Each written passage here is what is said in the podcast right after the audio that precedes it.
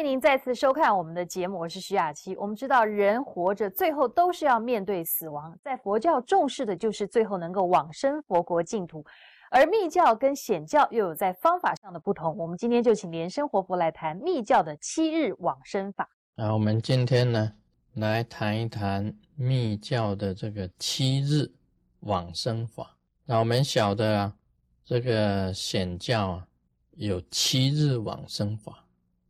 那就是《阿弥陀经》里面的啊，提到这个一至七日，那你能够一心不乱的念佛的话，临终的时候，这个阿弥陀佛跟诸圣众现在其前接引往生啊。这个《阿弥陀经》里面有这个一到七日念佛一心不乱。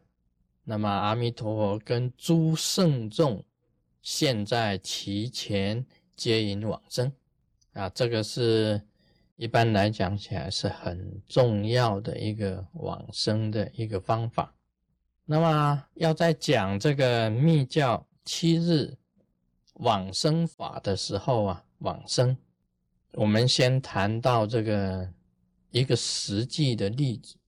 我们在芝加哥啊，芝城雷藏寺有位毛和关师兄，那么他的往生啊，更加的这个奇特，他有好几种现象啊，显示他已经往生。第一个，他预先知道这个死期啊，在他临终之前呢，有一个声音告诉他。一四日啊就要往生，那么他往生的时候啊，刚好是一月四号啊，就是一九九七年呢啊，一九九七年的一月四号啊，这个预先知道死期啊，是很了不起的一件事情。一般来讲，只有这个大德高僧啊，能够知预先知道死期。这个毛师兄啊，能够预先知道这个死期，就是不简单的啊。我们学佛的人知道啊，以其中啊很多的不知，几三不知当中，其中的一样不知，就是不能预先知道死期。任何人都一样的，但是能够预先知道死期的，一定是修为啊，他的修行已经很高深的。可见真佛密法的这个殊胜。再来呢，他死的时候啊，他还能够持咒，还能够念佛，念阿弥陀佛，这就不简单。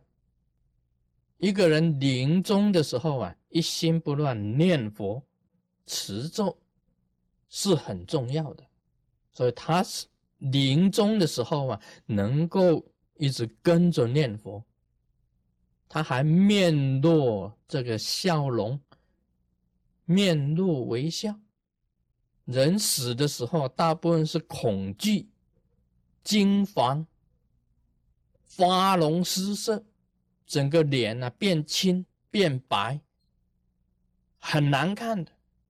但是这个毛和关师兄。脸脸脸色啊慈祥，还微笑着含笑而视，这个都是往生的象征。不但知道死期哦，死的时候还念佛，还面露微笑。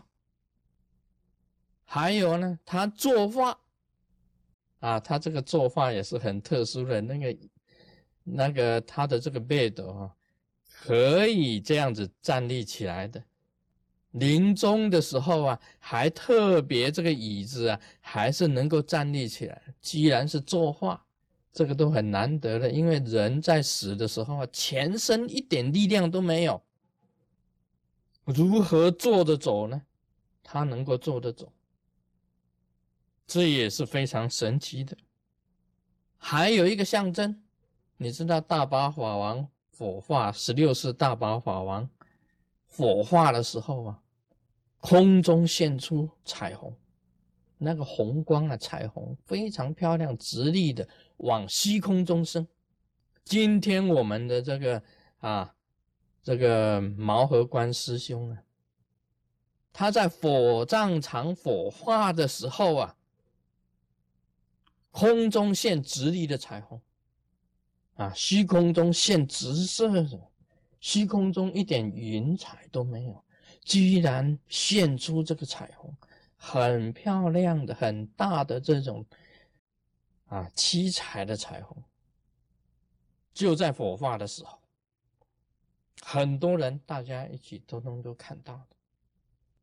更特殊的是，火化以后啊，全身啊，他的头部啊，取下很多的舍利子，白色的结晶啊，坚固子、舍利子。这个也是啊，大德高僧才有的。啊以前我们在台湾的时候啊，跑到这个日月潭，要看舍利子，跑到日月潭呢，玄奘寺，玄奘寺去看玄奘法师啊，啊，这个唐三藏玄奘法师的舍利子小小的，去看那个舍利子，一点点的舍利子。现在我们真佛宗的弟子。啊，支撑雷藏寺的毛和官，他身上啊一样起下无数的舍利子，不知道有多少，数也数不清。他们去捡的时候，只捡一部分，那一部分呢，从那个地方啊，粘住这个头盖骨的地方啊，取下来，就不知道有多少舍利子。这个就是一种成道的一种象征物，舍利子本身就是成道的象征，象征物，都是往生的对象。还有呢，啊，就在头七的时候啊，在诵经啊，在诵经当中啊，它显化出来，跟连在虚空中显化出来，啊，让他的亲人看见。让他自己的夫人看见，他跟莲花童子两个在一起，而且呢是好像是说是非常亲近的在一起。这个就是往生的对象，往生显化给亲人看到，他跟莲花童子在一起，非常的啊平安，非常的吉祥，非常的安乐，往生佛国啊！大家想一想。能够一知死期，死的时候又能够念佛，面带笑容，又是作画。另外，天空出现彩虹，又有舍利子，又显化给亲人看到，说往生的瑞象。真佛中啊，真佛秘法，确实本身来讲起来有大的效应，有大的效应。能够往生成佛的，这个都是不可以否认的。那么也是实际上有正验的。我们将来啊，要把这个《毛和光往生记》啊编成一本小册子，让世人认清真佛秘法的可贵。啊，今天讲到这里，Om Mani Padme Hum。